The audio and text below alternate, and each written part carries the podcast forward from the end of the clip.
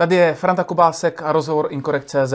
Vedle mě tady sedí programátor, tvůrce webu a místo předseda strany svobodných občanů Luboš Zálom. Dobrý den. Dobrý den, děkuji za pozvání. Uh, pane Zálome, než se začneme bavit o svobodných, zajímalo by mě něco o vás. Na vaší webové stránce jsem se dozvěděl například, eh, že jste studoval jakousi školu v zahraničí, ale není tam specifikována, která to je. Uh, to bylo trošku složitější. Já jsem studoval vyšší odbornou školu informačních služeb a tam měla program uh, možnost udělat si vlastně irského bakaláře dálkově. To znamená, ona, uh, oni, oni měli partnerství uh, s institutem, uh, to bylo Institute of Technology uh, ve městě Sligo, a bylo možné prostě udělat si přes ně, přes ně irského bakaláře, pak si ho nechat uznat tady, takže... Toho jste využil? Toho jsem samozřejmě, samozřejmě... Irsko to bylo? Bylo to Irsko, to... ano, bylo to Irsko. Takže i cestování, kvůli cestování, protože na Irsko bych se chtěl podívat mm, taky. To zrovna můj případ nebyl, protože cestování nepatří zrovna mezi, mezi, mezi moje koníčky. Ale patří mezi ně například oleomalby. To ano. A taky jsem se dozvěděl, že čtete spíše faktické knihy, takže nějakýho pána prstenů asi nepředpokládám. Pána prstenů jsem četl v nějakých 13 letech samozřejmě. Ale jinak eh, se spíš zabýváte faktickými knihami, to znamená politologie, věda a tak. Když si přečtu nějaký román, tak to už, to už opravdu musí být, musí být výjimka. Jasně. Protože toho času je málo, jako i, i na to čtení. Jo. Vy se tím pádem politice věnujete eh, mimo práci, hmm. možná i děláte nějaké věci s politikama ohledně webových stránek, o tom si můžeme popovídat později. Politiku učtete, takže předpokládám, že ty oleomalby například a ty fotky z cyklovýletů jsou jakási odpočinková fáze, kdy politiku fakt jako řešit nechcete v tu chvíli. No částečně určitě ano, ale tak já se zajímám o celou, celou řadu věcí a prostě výtvarný umění patří, patří, patří mezi ně a je to, je to otázka, kdy na to má člověk nějakou náladu. Například jako já jsem poslední tři roky jsem nenamaloval prakticky nic jo, a zase čekám, až, až ta nálada přijde. Dáváte si to do nějaké soukromé sbírky eh, nebo to může člověk třeba i koupit? Koupit to může, než bych měl na webu přímo e-shop. Eh, výstavu jsem měl zatím pouze jednu před pár lety v Praze v galerii 1 ve Štěpánské. Ta výstava byla tedy prodejní, pár obrazů se tam, se tam tedy prodalo, když má někdo zájem a ozve se mi, že by něco chtěl, samozřejmě, samozřejmě domluvit se můžeme a, a je pravda, že pár těch obrazů, pár těch kreseb určitě mají i moji přátelé a, a tak. Děláte i ty cyklové lety, takže by mě zajímalo, jako v podstatě obyvatele Prahy, jak se stavíte k tomu protlačování uh, cykloturistiky například na hlavních silnicích? Jestli, kdybyste měl možnost využít například kratší cestu uvolněným cyklopruhem po evropské, anebo nějakou delší cestu po cyklostezce, co byste si jako cyklista vybral? Já osobně pokládám cyklostezky tak, jak se staví dneska za velmi nebezpečnou komunikaci pro cyklistu, protože eh, na té stezce se pohybují jak cyklisti, tak vlastně chodci, bruslaři, maminky z kočárky, výletníci, prostě úplně každý. A mám takovou zkušenost, že prakticky nikdo k tomu nepřistupuje jako k normální komunikaci, jako, jako k normální v podstatě silnici, kde, kde se ty lidi můžou pohybovat docela velkou rychlostí. A nedávají pozor, něco jako, něco jako pravidlo pravé ruky, prostě to tam, to tam prostě není. Takže já jsem spíš zastáncem toho, že cyklista patří na kvalitní silnici, kde se dokáže s těmi motoristy docela, docela uh, dobře shodnout a vůbec na to nepotřebuje nesmyslný regulace typu eh, oběťte cyklistů ve vzdálenosti metra a půl. Já si, dokonce, já si dokonce myslím, že, že tyhle ty regulace dokonce zvyšují takové, takové to nepřátelství, eh, nepřátelství cyklistů vůči motoristům, naopak motoristů vůči, vůči cyklistům, takže já jsem rozhodně proti tomu. Cyklopruhy, mm, někde to může dávat smysl, pokud tam je ta frekvence té dopravy prostě vysoká, ale osobně si myslím, že stačí dostatečně široká, dostatečně, dostatečně kvalitní krajnice. Já jsem totiž narazil na evropskou schválně, protože když jsem v nákladňáku, tak vlastně od toho pravého pruhu se nákladním autem kvůli cyklopruhu nevejdu no. a do levého nesmím. No vidíte, no, je to je přesně ono. V podstatě se jedná o jakousi obchůzku, jak zakázat vjezd uh, těžkým automobilům, takže v podstatě bych mohl každý den dostávat pokutu, ale naštěstí zatím teda jsou k tomu úředníci benevolentní, ale zajímalo by mě, kam se to vyvine dál. Nic... Já si nemyslím osobně, že ti, co navrhují podobné věci, takže by přemýšleli až takhle strategicky, že by si řekli, tak, my tím znemožníme eh, těm nákladňákům vjezd do Prahy. Eh, za prvý samozřejmě jde o utrácení peněz, a já si dokonce myslím, že tam opravdu podvědomě funguje eh, taková snaha vyvolávat to nepřátelství. Protože mm, kdyby se motoristi a cyklisti opravdu dokázali shodnout, kdyby se opravdu, opravdu shodli, kdyby se opravdu vzájemně respektovali, tak by nátlakové hnutí vlastně automat nemělo co dělat. On, oni by ztratili ten svůj, ten svůj smysl, proč vlastně existují. Takže oni, oni prostě to nepřátelství podle mého názoru, ať už vědomě, anebo, anebo uh, podvědomě v podstatě rozmíchávají a prohlubují. Kolik si myslíte, že takový cyklopruh může stát? Já mám takový pocit, že to budou tisíce za každých 10 metrů třeba. Netuším, když si, netuším. Když si, vezmu, když si vezmu, kdo to může dělat a dek po jak malých úsecích to malujou, někdy přijde, jestli náhodou vždycky neudělají nějakou brigádku kamarádovi, že něco tam prostě namalujte, hmm. abyste měli co na práci, něco jako hladová zeď, akorát na silnicích. Možný to samozřejmě je. Další téma eh, by mě zajímalo, a to hodně řešíte, a to samozřejmě asi nějakou dobu řešil určitě každý z nás, a hodně lidí se kvůli tomu pohádalo, je korona. Máme tady za sebou rok a půl, a vy jste v nedávném statusu řekl, že ten lockdown prostě bude. Proč to myslíte? Já jsem si tím jistý. Už v podstatě dneska se vlastně tvrdí, že se musíme se nechat, nechat se očkovat pro to, abychom si ušetřili ten, ten další, ten další uh, lockdown. Já naopak spíš tvrdím, že, že ta pravděpodobnost toho, že ten lockdown přijde, není ani tak funkcí té proočkovanosti celé té populace, ale je to spíš funkcí jakési drzosti a neomalenosti a mocichtivosti politiků. My už tady dneska vidíme, že ty restrikce se v podstatě připravují dál a nemůže to skončit jinak, než zase úplným, úplným, uh, úplným uh, lockdownem. Uh, a ty důvody, které k tomu budou, ty důvody, to už je v podstatě podružná věc, ať už to bude mutace jakákoliv, ať už to bude ať už to bude, já si osobně myslím, že to, spíš, že to asi bude mutace. Bude to některá z těch, z těch uh, mutací, uh, přičemž uh, ty důvody nebudou samozřejmě nebudou, nebudou takové, aby se dalo říct, že já nevím, uh, kolik lidí je, je aktuálně, hmm. aktuálně v nemocnici, kolik lidí, kolik lidí na, tu, na, na tuhle tu mutaci v danou chvíli prostě, prostě zemřelo, ale například jenom čistě počet těch, eh, těch pozitivně, eh, pozitivně eh, testovaných. Po, an, ano, pozitivně testovaných, protože to je to číslo, které se bude aktuálně prostě hodit. Teď mi řekněte... I když to nemá vlastně smysl, jo. Jsou asi tři takový hlavní tábory, samozřejmě asi 200 tisíc podružných, hmm. spoustu lidí, kteří ani nevědí, co si mají myslet. Jeden tábor říká, že jo, tohle je v pořádku, tohle by se mělo, a pak jsou dva tábory takových odpůrců, kdy jeden tvrdí, že nastupující nějaký nový světový řád, který prostě tady chce ovládat lidi, a druhý je, eh, že prostě amatérští břídilové se sešli u kormidla zrovna v nevhodnou chvíli a to ochránění obyvatelstva, eh, podle nich až přehnaný, je přesta, nebo začalo bavit, takže nás budou léčit, léčit, dokud nás všechny prostě nevyléčí. Hmm. Do jakého tábora se zřídíte vy? Uh, já si myslím, že ani, ani tak do jednoho. Uh, bych se chtěl věnovat tomu táboru, který si myslí, že je tady nějaké, nějaké celosvětové spiknutí nějakých já nevím, iluminátů a prostě Bůh ví kteří tady chtějí udělat ten, ten nový světový řád. Já na tohle to nevěřím. Zatím veškeré důkazy, které jsem prostě četl, tak mě zatím nepřesvědčili.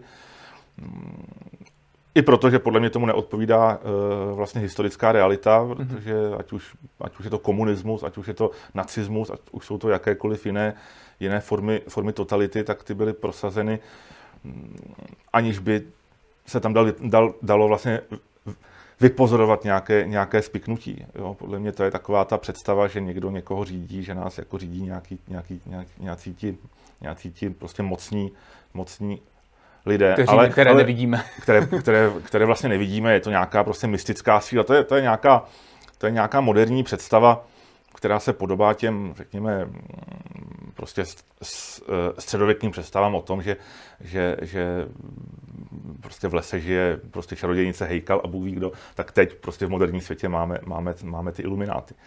Ale, ale osobně si myslím, že samozřejmě žádné spiknutí nebylo, nebylo nikdy potřeba a není potřeba, protože naprostá většina lidí si tu totalitu v podstatě víceméně přeje, přeje si ten silný stát. A oni si to sami vlastně, vlastně vědomě v, v podstatě volí na základě svých vlastních morálních a filozofických předpokladů, aniž by si vůbec eh, tu filozofii nějakým způsobem, eh, způsobem vlastně, vlastně uvědomovali.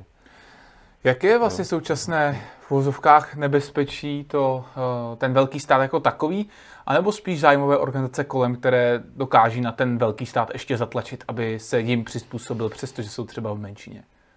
Osobně si myslím, že ty nátlakové organizace jsou daleko nebezpečnější, protože fungují skrytě a jejich agenda není odpovědná, odpovědná voličům a neprochází žádným testem v podobě, v podobě eh, demokratických voleb.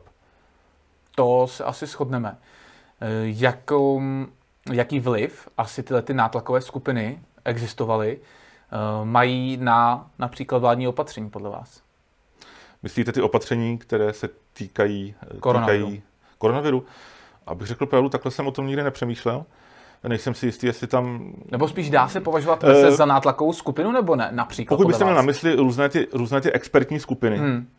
tak tam bych když, když byste mluvil o nějaké nátlakové skupině, nátlakové, nátlakové uh, organizaci, tak tam bych měl na mysli vyloženě prostě, ne, vyloženě prostě uh, neziskovky. Uh, různá združení odborníků, jako byl například MESES a tak všelijak podobně, tak to byly spíš volná združení jednotlivců, kteří měli nějaký názor na, na tuhle věc, ale není tam žádná, žádná široce, široce organizovaná struktura. Mm-hmm. A samozřejmě ty jejich názory, že se má zavírat ekonomika, že se mají nosit prostě roušky úplně všude, i když jste na ulici sám a tak všude a podobně. Ty samozřejmě těm politikům se v, se v tu ránu eh, náram, náramně hodili. Mm-hmm. I když by se dal vypozorovat podle mého názoru prakticky stejný počet dalších zase odborníků, kteří říkali, ne, lockdown nemá smysl, eh, lečme ty, kteří jsou nemocní eh, a nechme žít ty, kteří jsou zdraví, ale prostě politik si samozřejmě, když se potřebuje zaštítit nějakým názorem odborníka, tak si prostě vybere to, co se mu hodí, protože on už je v podstatě, v podstatě rozhodnut, co chce vlastně udělat. Eh, jak vy osobně, jako teda neodborník, ale jak vy osobně byste hodnotil situaci, která už by si zasloužila nějakou celonárodní uzávěru? Jestli vůbec teda byste nějakou situaci našel? Těžko o tom nějakým způsobem přemýšlet. ale byla? Kdybych, Prošli kdyby, jsme to uh, Ne, já se domnívám, že ne. Já se domnívám, hmm. že, že celý ten rok a půl ani jednu minutu nebyl důvod pro, hmm. pro lockdown. Mělo se, mělo se postupovat formou, formou doporučení hmm. a pokud měl stát něco dělat, tak měl zajistit ochranné pomůcky pro ty, kteří jsou opravdu, opravdu ohroženi a měl zajistit dostatek testů. Všechno ostatní mělo jít na, na, bázi, na bázi doporučení a na bázi dobrovolné dobrovolný odpovědnosti. Pokud restaurace chce, aby se tam nosily prostě roušky, aby se lidé dezinfikovali, je to jenom jejich volba. Pokud někdo chce lockdown, měl mít možnost zařídit si svůj vlastní osobní, osobní lockdown. Když eh, povážíme tady ty skutečnosti, ta, eh, vzhledem k tomu, na co jsem se ptal předtím, eh, ohledně toho spiknutí, mm. tak eh, my víme, že tyhle koronakrize a těch uzávěr a ztrát ekonomických využili úředníci v Evropské unii na takzvaný záchranný balíček, který asi, jak víme oba a jak diváci můžou vidět i mimo jiné díky mému videu, ale rozebírá to spoustu lidí kriticky, tak ten balíček slouží hlavně k financování Evropského zeleného údělu díval jste se na něj? Co o něm soudíte?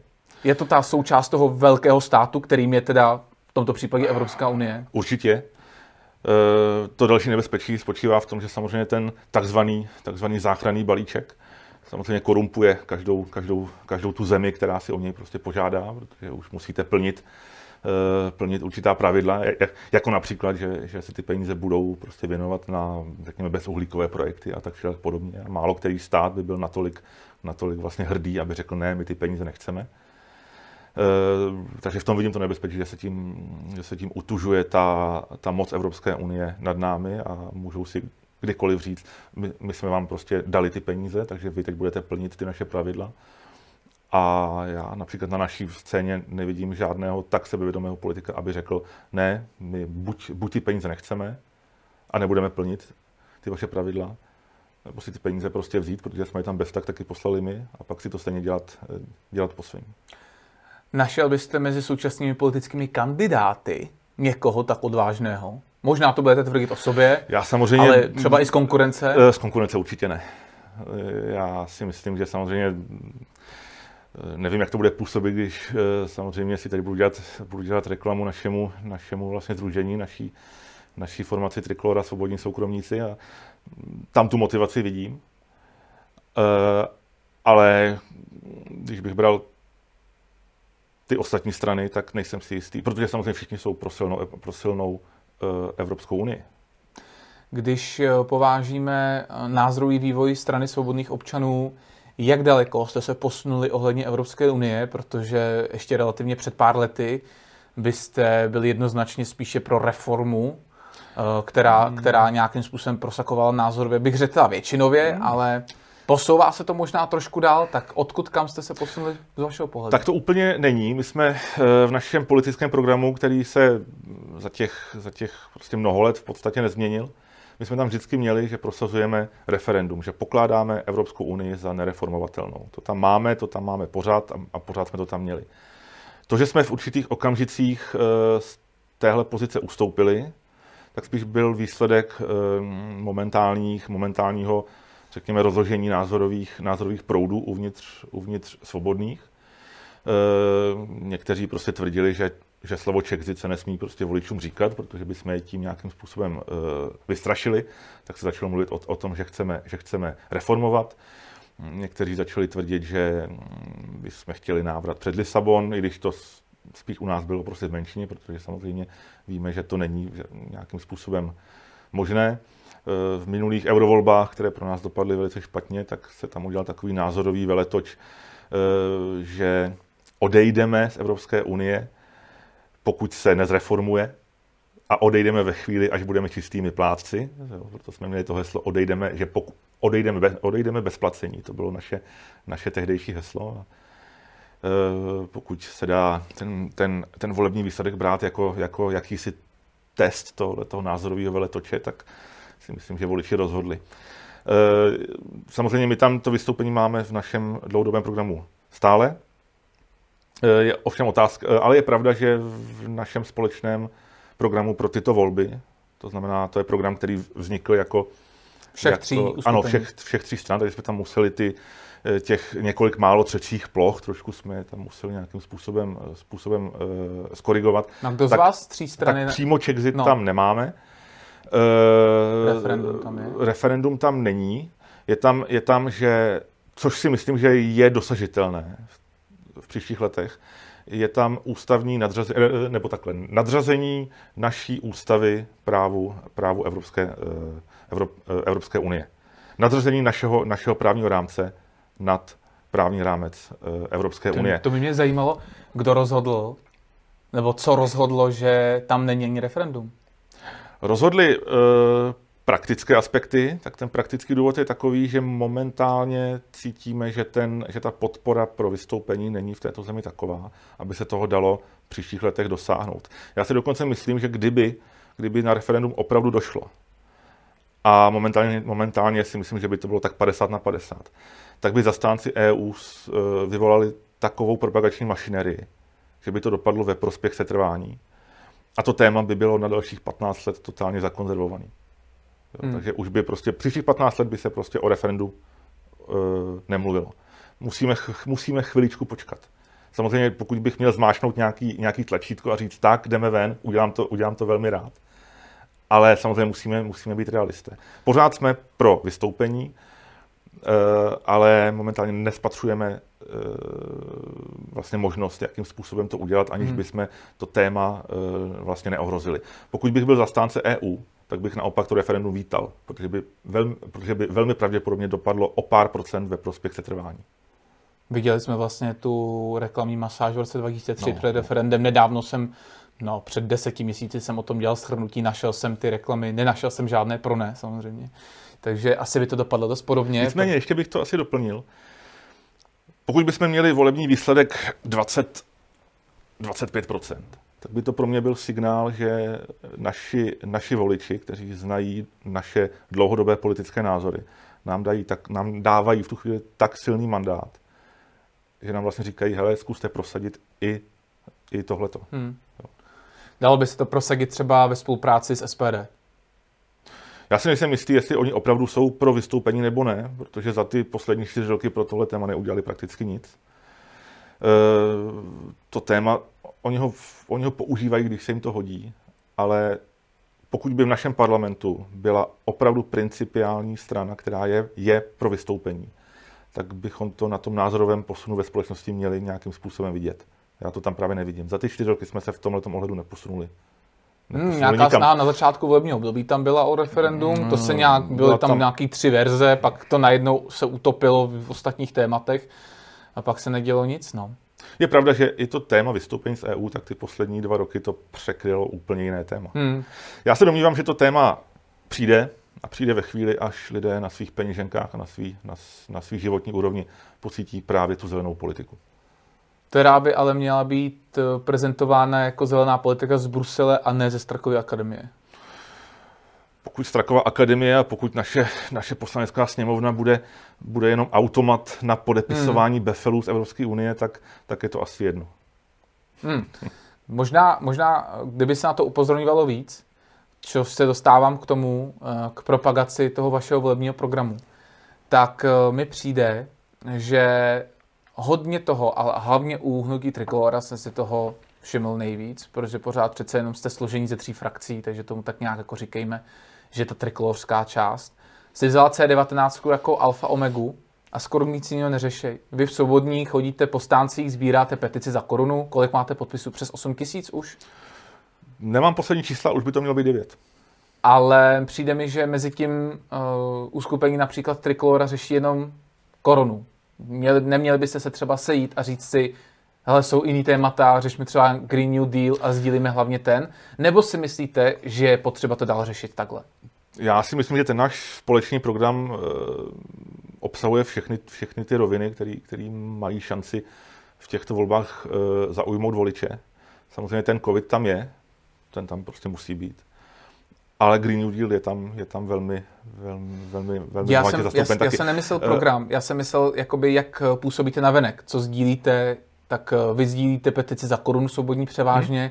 a Trikolora zůstala u toho covidu. Jestli by neměla prostě více sdílet třeba ten Green Deal aspoň a zajímat se i o více témat. Když se podívám třeba na oficiální stránku Trikolory nebo na oficiální stránku předsedkyně Trikolory, tak tam je 80% korona. Mně to třeba přijde jako zahlcení ale nevím, jestli třeba nemáte stejný názor, nebo jestli jste se tak nedomluvili, že vy budete řešit to a oni to. Já to asi nedokážu úplně posoudit, protože přece jenom já jsem v té bublině uvnitř. Hmm. Takže, takže tohle to beru jako, jako docela pádnou, pádnou zpětnou vazbu od, od, od, řekněme, potenciálního voliče jak to vlastně může, může prostě působit, protože máte asi pravdu v tom, že pokud eh, začneme, začneme vypadat jako, že, jako, jako uskupení jednoho tématu, tak to určitě nebude úplně fungovat, zvlášť pokud pokud se vláda bude snažit během toho září, kdy možná ty čísla porostou, ještě se bude snažit být k těm lidem prostě přívětivá a k žádným restrikcím nepřistoupí.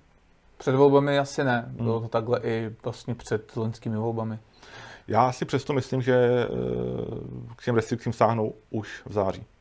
Jaký je podle vás téma číslo jedna pro tyto volby? Nejenom pro vás, z vašeho pohledu pro všechny by mělo být co, k čemu by se každá ta politická partaj, pokud chce kandidovat do poslanecké sněmovny, měla vyjádřit. Klidně řekněte tři témata, pět, je to jedno. Jste už tady ty téma v podstatě řekl. Green New Deal je prostě velmi důležitý, důležitý téma, protože, protože ovlivní život v této zemi na, na desetiletí. Ovlivní je natolik, že ti lidé, kteří za to jsou vlastně odpovědní, tak už dávno nebudou ve svých, ve, ve, ve svých funkcích. Uh, lockdown a jeho nebezpečí je určitě téma na prakticky stejný, stejný, stejný úrovni. A to proto, že eh, v podstatě nám tady vznikl určit, určitý precedent, jak ten stát řeší krizové situace, že řeší ani ne tak, že by bojoval s tou situací, že by se ji snažil řešit, ale že si jako nepřítele vybral tu, tu nejsnadnější oběť, což je v podstatě občan. A je potřeba tuhle moc státu vzít, aby, aby se to nemohlo opakovat za žádných jiných podmínek, za žádných jiných důvodů. Mm-hmm. A třetí téma, úplně stejně důležitý, je určitě ekonomie, eh, ekonomika.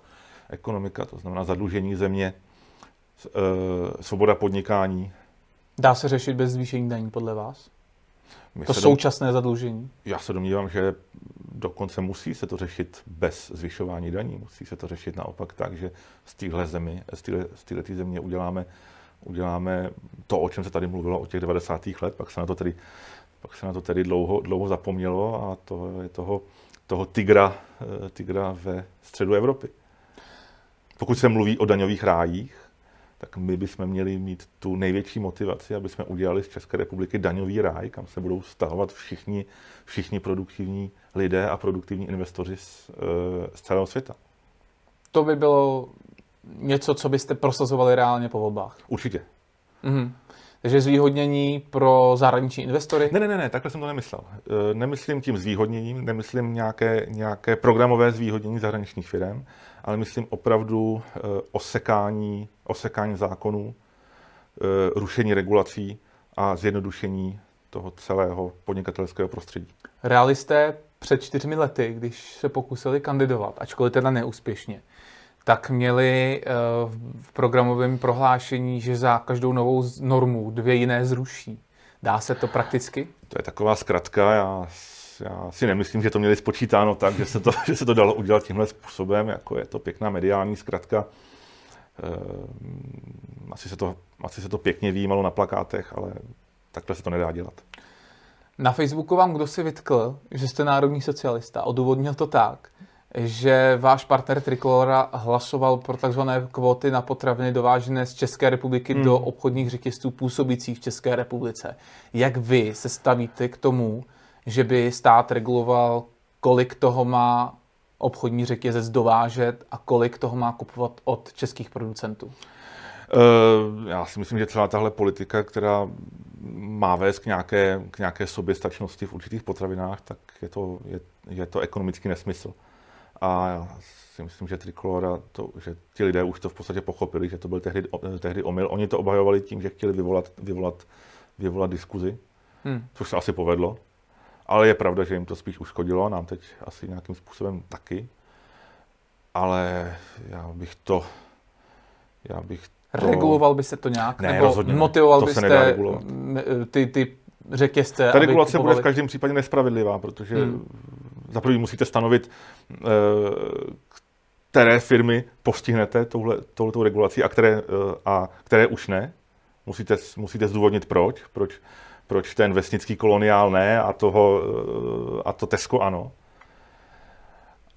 A pak musíte si stanovit cíl, proč to chcete dělat vlastně. Jo, je to, jako, to nemůže mít žádný ekonomický, ekonomický cíl. Pokud my chceme, já tam chápu jeden, jeden záměr, který má ales, alespoň papírově smysl. A to je vyrovnat ty podmínky eh, těch zahraničních, zahraničních zem, zemědělců s námi. Protože samozřejmě oni e, mají daleko širší možnosti dotací, než máme my. A jsou tedy zvýhodněni v tom, že, že to své zboží posílají sem a ti, a ti naši farmáři jsou v, tom, v tomhle ohledu, ohledu e, znevýhodněni. Což je asi pravda. A je také pravda, že, že náš stát těžko může bojovat s dotační politikou, dejme tomu takové, já nevím, Francie. To se asi nedá. Ale i tak si myslím, že mm, deregulace, snižování daní a celková liberalizace toho, toho našeho prostředí by tou injekcí a tím impulzem pro, pro náš stát a pro naši ekonomiku byla, byla daleko, daleko, daleko důležitější. Zkusím narazit na aktuální situaci. Před třemi dny, před dvěma dny, nevím, kdy se budete koukat, tak řeknu časový údaj, to bylo zhruba ve středu, mám takový pocit, tak eh, agrární komora na Facebooku sdílela, že Tesco třeba zavrhlo nějakého pěstitele paprik z Moravy, s tím, že prostě pěstitele tamhle ze zahraničí jsou levnější, tak eh, tím pádem papriky můžou skončit v koši, hmm. protože velký odběratel se odhlásil najednou. A teď co s tím?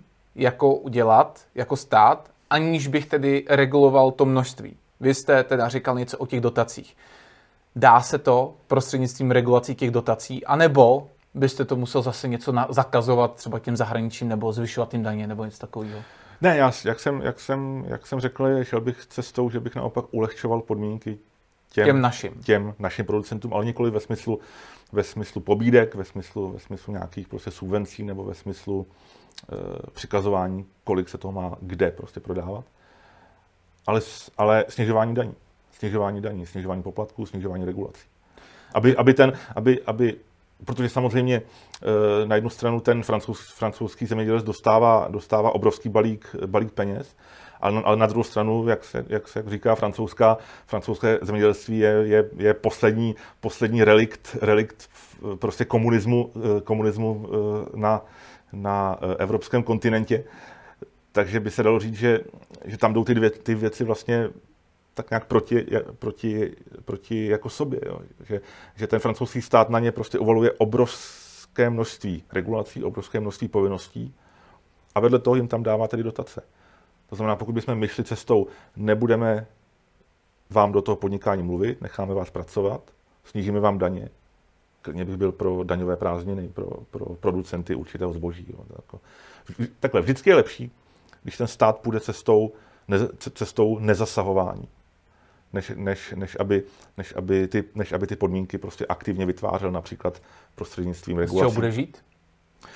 Já se domnívám, že čím méně prostředků stát má, tím lépe. Tím, tím víc peněz zůstane lidem v kapsách, tím víc peněz bude zachráněno, zachráněno pro, ten, pro ten trh. Stát, stát by měl projít opravdu výraznou, výraznou dietou. Co byste dotoval a co už ne? Dokážete stanovit hranici? Státní dotace, kde, kdy nějaký odvětví si tu státní dotaci jako zaslouží nebo by ji potřebovalo nutně a nějaké odvětví, které ji teď dostává a rozhodně by neměl? Svobodní jsou od samého začátku proti dotacím. Proti dotacím my jsme, my jsme proti ním z principiálních důvodů. Já jsem si všiml, že v poslední době se i u ostatních stran mluví o určitém odporu vůči, vůči dotacím, ale tam je to spíš podle mého názoru podmíněno, že největší pobídač, pobídač dotací je u nás premiér, eh, premiér Babiš a teď se proti němu všichni nějakým způsobem, eh, způsobem spikli, takže teď je... Teď Jdou proti němu a ne proti dotacím? Přesně tak. E, zatímco my jsme proti dotacím jako, jako proti tomu principu a vadí nám to, i kdyby tady byl, i kdyby tady místo toho Babiše byl kdokoliv. Nová. Kdo, ano, třeba. Takže eh, já nenacházím ani jedno odvětví, kde by ty dotace měly nějaký smysl. Za prvý je to nespravedlnost, to, to je asi jasné, protože ze svých daní nutíte určité producenty, aby, aby dotovali, aby vlastně platili ze svých daní produkci svý, svých konkurentů. Ale já si myslím, že ono to v, dlouhém, v dlouhodobém období poškozuje i toho, kdo ty dotace dostává, protože ho to jakoby odnaučuje, eh, jak fungovat v prostředí svobodného trhu a e, ta firma podle mého názoru stagnuje. Nemůže se vyvíjet podle těch tržních pravidel, protože, protože neinvestuje svoje peníze, ale investuje peníze, které patří státu, respektive který stát sebral, sebral těm občanům. E, takže nevyhodnocuje veškerá rizika správně. Takže, takže předotovaná ekonomika je ekonomika, která je podle mého názoru, která sama sebe v podstatě poškozuje. Respektive stát poškozuje tu tu svoji vlastní ekonomiku. Takže pokud to myslím, nebo spíš chápu správně, tak byste uh, ty dotace, pokud možno seškrtal všude v oblastech, uh, kdy podnikatel je na trhu v podstatě. Přesně tak. Ale Takže zase, sport nebo, nebo třeba sport, humanitární sektor? Takhle, dotace, dotace, dotace do sportu je trochu jiná asi kapitola. Samozřejmě máme sporty, které jsou vys, vyso, vysoce komerční, takže, takže tam je to, tam je asi jasné, že si na sebe ten sport musí, musí sám nějakým způsobem vydělat.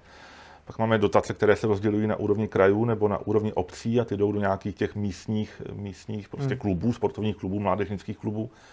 Uh, ono to mimochodem, ty, ono to tam města mají i, v, mají i ze, zákona, ze zákona v podstatě dané.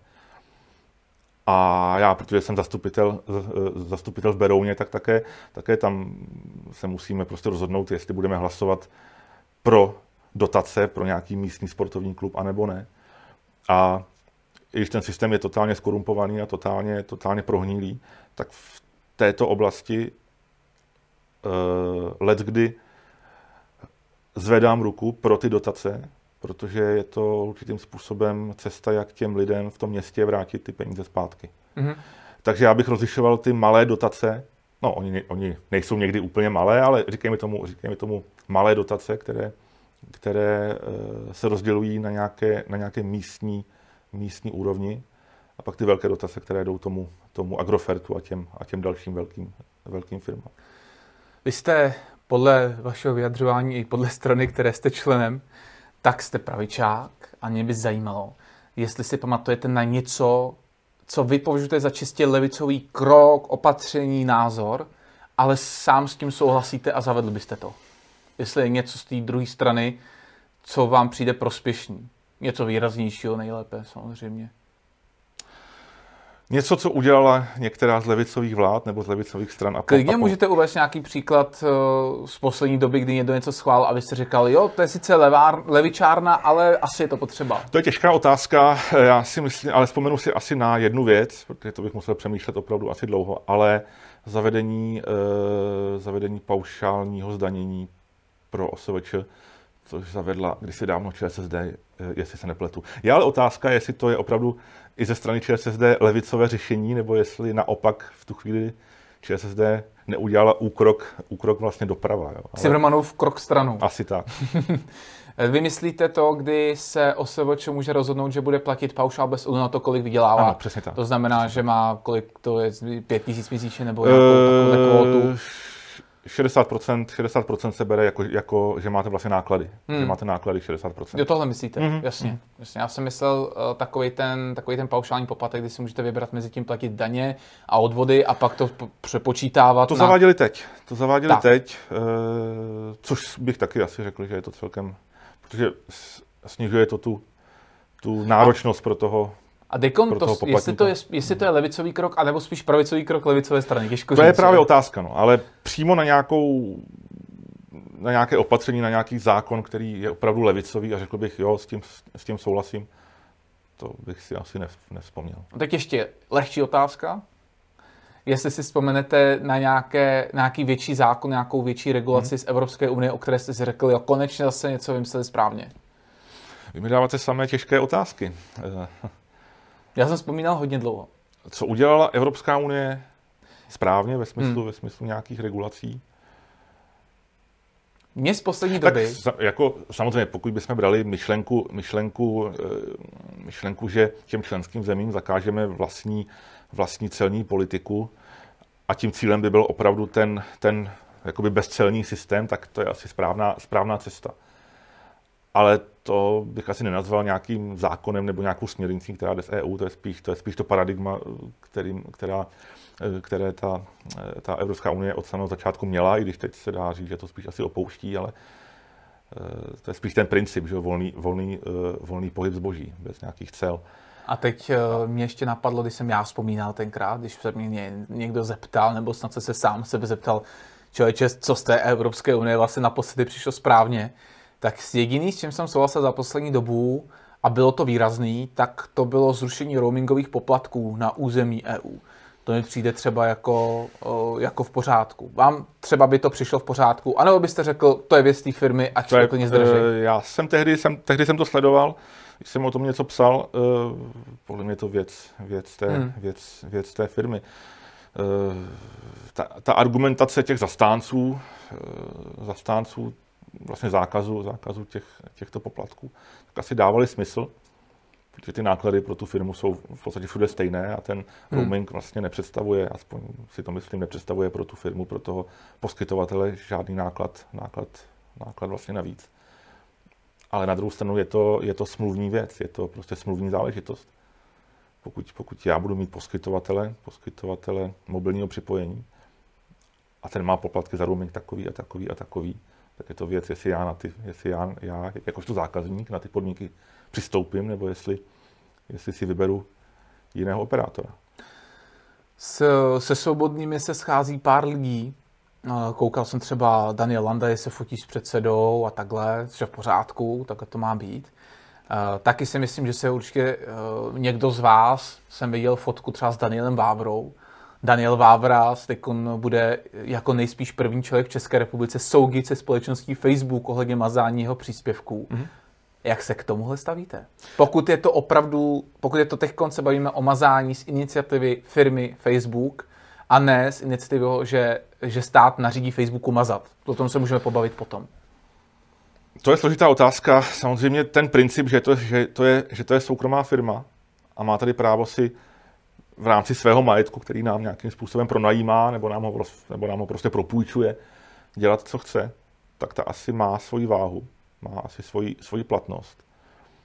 Na druhou stranu, a to myslím, že, že pan Vávra v tomhle udělá e, prospěšnou práci, je to, že vlastně pokud vy se domníváte, že vám ten příspěvek smazali, smazali e, neoprávněně, tak si nemáte kde stěžovat, maximálně tam můžete zmáčknout to tlačítko, že, že se nějakým způsobem prostě odvoláváte a teď vlastně už nevíte, co se s tím děje, jestli to pak prochází nějakým strojem, nebo jestli to nějaký, nějaký člověk v kanceláři na Madagaskaru to tam prostě odklikne, anebo ne.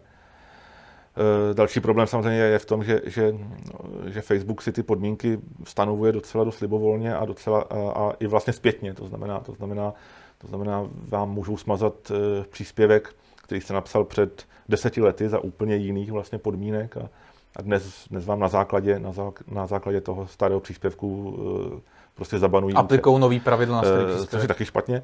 Takže já si myslím, že, že pan Vavra udělá skvělou práci v tom, že otestuje a prošťouchne ten systém, jak si opravdu člověk může stěžovat a může se, může se soudit, protože v své právě podstatě je to, je to o to Facebooku porušením, porušením smlouvy.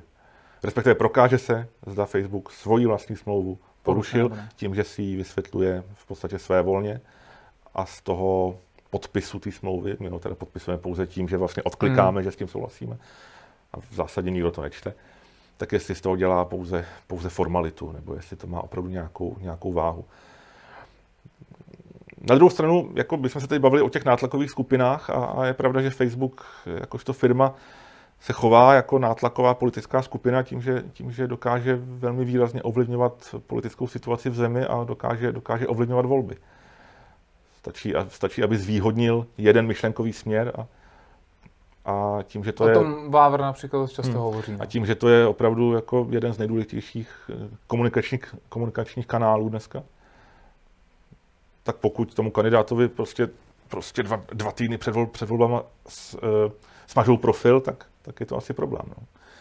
Jak se stavíte k tomu návrhu, který podal poslanec eh, Klaus Mačí s Náchrem a dalšími, byl jich několik desítek i, kde by určitých případech, například ta cenzura politické strany eh, nebo zmazání politické strany před volbami byla až trestným činem.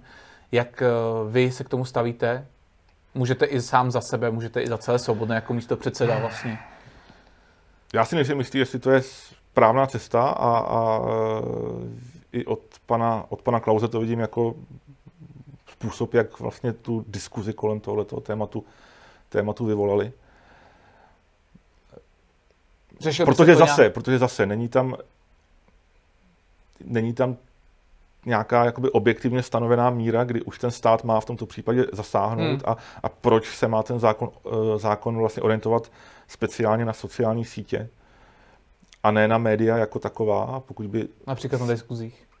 No nejenom to, ale pokud tím máme na mysli média, kde, kde se mohou prezentovat politici, tak proč to omezit pouze na, na internetová média? Tu, hmm. jo, pokud, to znamená, pokud, mm, pokud dejme tomu tištěný, tištěn, tištěné noviny neumožní kandidátovi uveřejnit, uveřejnit jako článek, tak je to, je to jakoby cenzura nebo cenzura na úrovni, to, eh, na úrovni toho, toho na, na úrovni toho, co, eh, co se nazývá cenzurou v, případě, v případě Facebooku. Pokud, pokud, pokud Halo noviny, což je tedy komunistický, komunistický list, odmítne mě uveřejnit článek na, na podporu kapitalismu, tak měl bych se obrátit na soud, že, že mám na to právo? Jako, to je celkem absurdní.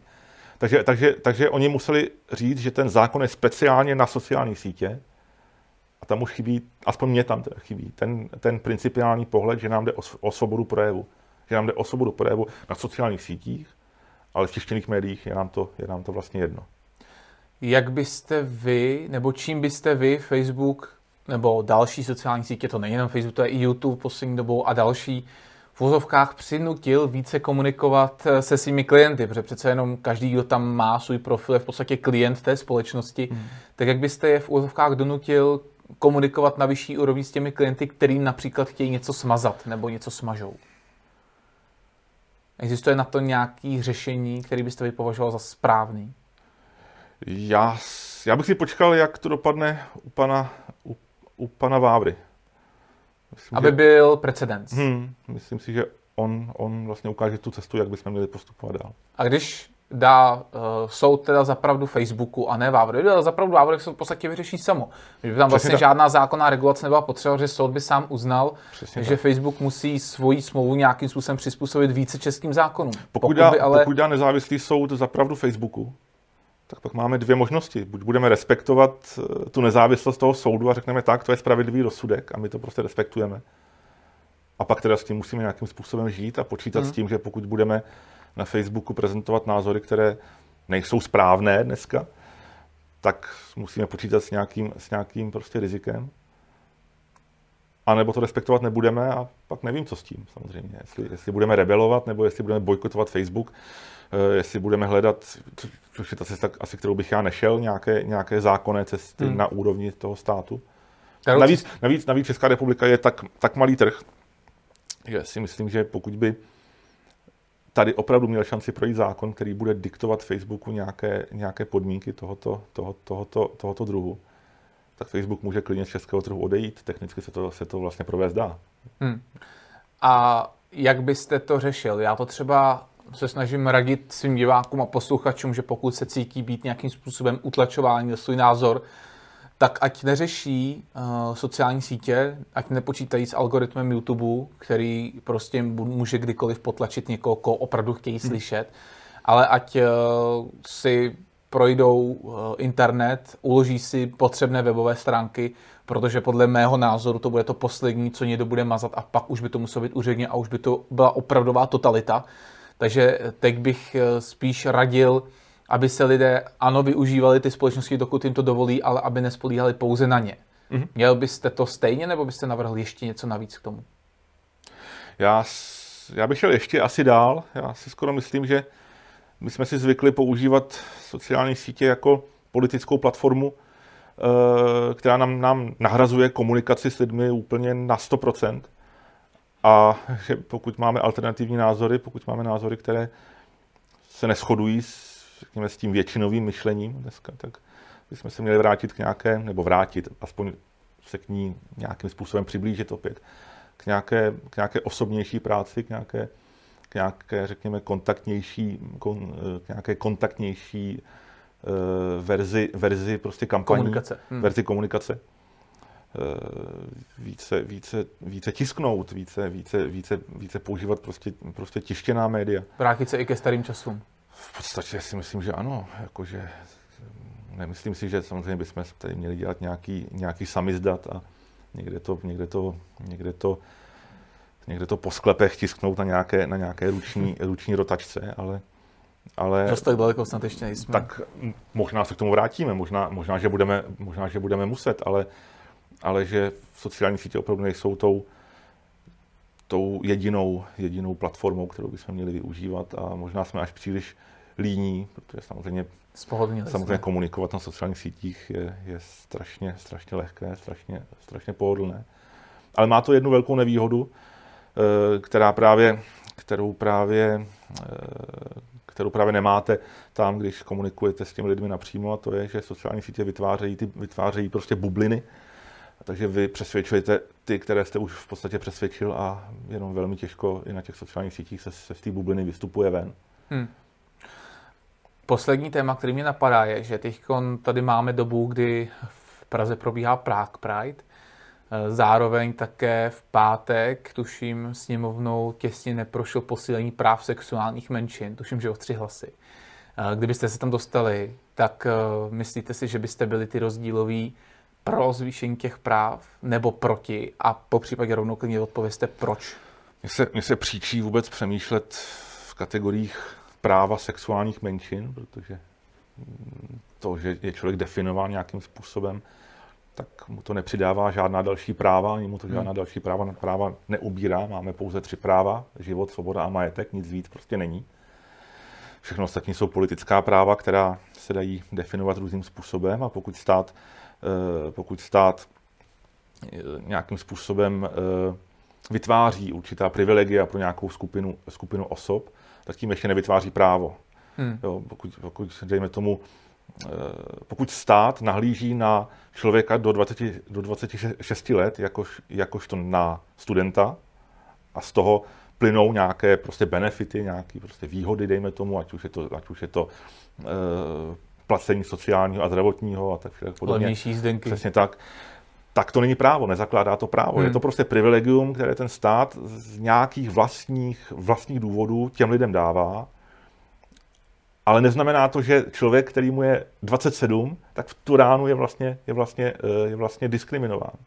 Hmm. Jo, pokud já ve svých 40 letech nedostávám starobní důchod, tak nejsem přece diskriminován. A, a bylo by úplně, eh, úplně absurdní, aby, aby, aby tady, 40, aby tady čtyřicátníci vyšli do ulic a řekli, my chceme, my chceme Taky ty slevy stejná práva, my hmm. nechceme být diskriminováni, my chceme ten starobní důchod pro nás. Bylo by to absurdní. Stejně absurdní je podle mého názoru eh, kampaň, kampaň LGBT eh, za, za prostě manželství pro všechny. Pokud stát nějakým způsobem privileguje ten vztah muže a ženy, protože, a my se můžeme, můžeme se bavit o tom, jestli je, jestli je to v pořádku a nebo ne, jestli, jestli stát vůbec má nějakým způsobem mluvit do soužití lidí a má ho prostě zvýhodňovat. Ale pokud to dělá, tak to prostě dělá. A my se bavíme o tom, jestli je to správné. Ale, ale nedává smysl říct tak, pokud, pokud dělá tohle, pokud tady je manželství, které stát nějakým způsobem, způsobem definuje a plynou z toho nějaké, řekněme, výhody oproti těm, kteří v tom manželství nejsou, takže ty ostatní ten stát diskriminuje. To, je, to prostě nedává smysl. Mm-hmm. To, je, to je prostě egalitářský přístup, který, který samozřejmě u různých levičáků ten je tam, ten je, ten je tam velice častý. Zajímavý je tedy, že, že, že tento egalitářský přístup se zrovna v tomhle, zrovna v tomhle případě, že ho můžeme najít i u lidí, kteří se pokládají za pravičáky a pokládají se za, za libertariány. To je, to je takový, to je takový, takový paradox. Když eh, teď jsem viděl video, sdílel jsem ho, kdy poslanec Ondřej Profant za Piráty řekl, že, že co si je způsobeno, asi tím myslel to, že neprošly tady ty práva, eh, tím, že sněmovnu momentálně ovládají bílí konzervativní páprdové, kteří z části inklinují k fašismu. Co byste mu na tohle to třeba odpověděl? Závěrem tak jako na odlehčení. Kdybyste tam stál jako a přihlásil byste se ke slovu, pane profesore, já bych samozřejmě byl rád asi, bych zareagoval. To znamená, já bych byl proti, proti tomu rozšíření takzvaných práv. E, tam by vystoupil pan Pirát Profant a řekl mi, já jsem ten bílý konzervativní fašista. Jo. Má smysl se s těma lidma, se s těma lidma nějakým způsobem bavit? Má jim, smysl, má jim smysl vysvětlovat, co je to fašismus? Má smysl jim vysvětlovat, že k tomu fašismu mají dnes daleko blíž piráti, než, než, v podstatě, než v, podstatě, v, podstatě, v podstatě konzervativci? Má to, má to smysl? Poučíme Těžko je, říct. poučíme je tím? Naopak. Já si myslím, že ne. Nicméně jako je pravda, že asi ohradit proti tomu bychom se měli, protože, protože to je takový ten, taková ta nálepka, která se, která se hodí, říct, že kdo nepodporuje takzvaná práva všech možných menšin, tak je fašista. Je to taková, taková zkratka, která se hodí. Na druhou stranu, jako pokud by to měl být nějaký, nějaký závěr, tak já bych ocitoval, ocitoval citát americké, americké filozofky Ayn Randové, která, která napsala, že tou nejmenší menšinou na světě je jednotlivec a kdo nehájí práva jednotlivce, tak se nemůže pokládat za zastánce práv jakýchkoliv menšin. To je velmi chytrý. A Piráti samozřejmě práva jednotlivce nehájí. Tak tohle byl místo předseda eh, strany svobodných občanů za Luboj Zálom. Děkuji za pozvání.